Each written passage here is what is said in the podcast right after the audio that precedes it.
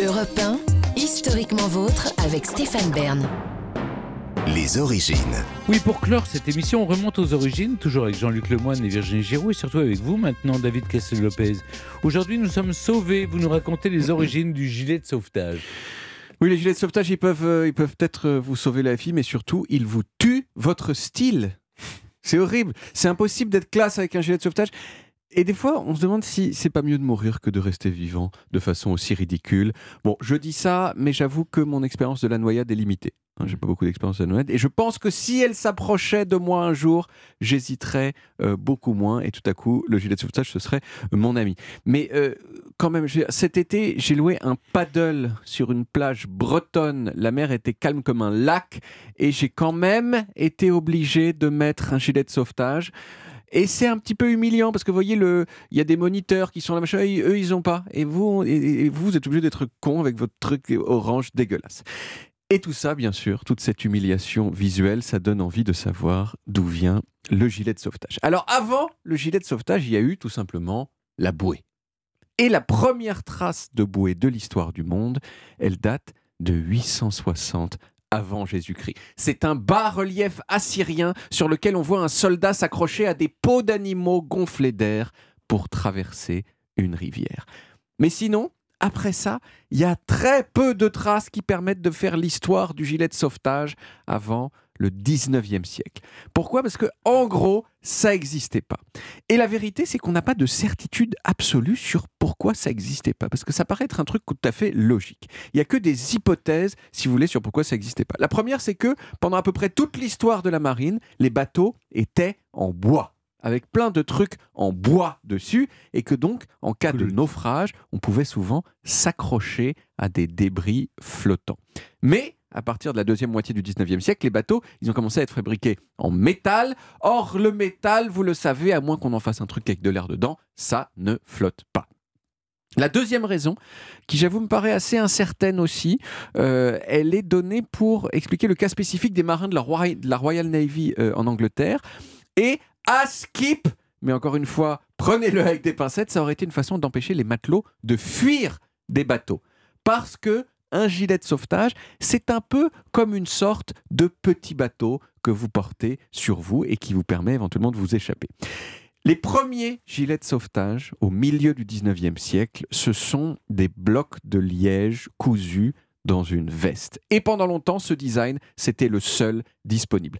L'histoire du gilet de sauvetage, c'est une histoire d'amélioration graduelle. La première, ça a été de remplacer le liège par du capoc. Vous connaissez le capoc Euh, C'est une sorte de coton, mais imperméable et surtout qui flotte trois fois mieux que le liège. Mais, inconvénient du capoc, il brûle très facilement.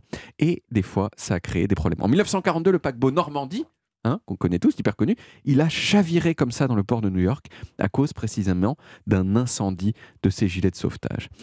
Et on se dit quand même là, pourquoi se compliquer la vie avec des gilets remplis de trucs solides? Pourquoi ne pas faire des gilets gonflables comme les Assyriens en 860 avant Jésus-Christ avec leurs bouées alors, le truc, c'est que c'est pas aussi facile que ça en a l'air, en particulier parce que euh, ces gilets ont tendance à se percer. Et donc, quand ils se percent, ils servent plus à rien. Mais il y a bien un modèle qui a été mis au point pendant la Seconde Guerre mondiale et dont le gonflement pouvait être fait sur commande en activant des capsules d'air comprimé. Et ces modèles gonflables, les aviateurs britanniques de la Seconde Guerre mondiale, les ont surnommés les May West. Pourquoi?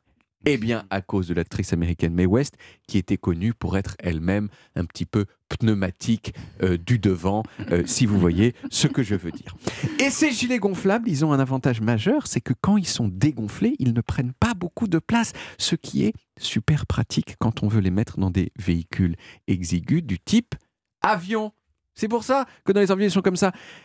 Alors, il faut quand même se rendre à l'évidence. On, voit tous les, démonstrations dans les avions hein, des, gens qui nous disent comment il faut, il faut euh, euh, euh, gonfler son gilet de sauvetage. Mais il faut quand même se rendre à l'évidence. Dans l'aviation civile, les gilets de sauvetage ne servent en gros à rien. Aucun gilet de sauvetage n'a jamais sauvé personne dans un avion de ligne. Et en plus, les gens ne savent pas les enfiler parce qu'ils regardent pas les instructions de sécurité avant le décollage.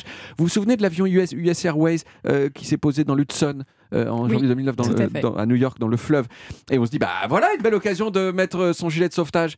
Et bien sur 150 personnes qui étaient dans l'appareil, il y en a que 33 qui ont mis leur gilet et seulement 4 qui l'ont mis correctement. Vous voyez Donc si tout le monde s'était retrouvé à l'eau, il y aurait plus probablement que 4 survivants, je suppose. Oui, mais ils étaient près de la berge. Ils étaient pas très loin de la berge, c'est vrai, c'était pas en pleine mer. Mais alors, Mais si- moins 15. Si l'avion s'écroule, donc ça sert à rien de mettre le gilet de sauvetage, mais si on, on- on rabat la, la tablette, est-ce que ça peut nous sauver? C'est juste pour savoir. C'est ça. Il a été sauvé parce qu'il a rabattu La tablette. Merci beaucoup David. On retrouve les origines en podcast sur toutes les applis audio et en vidéo, sur YouTube Dailymotion et sur le site europe1.fr où vous pouvez également retrouver toutes nos émissions.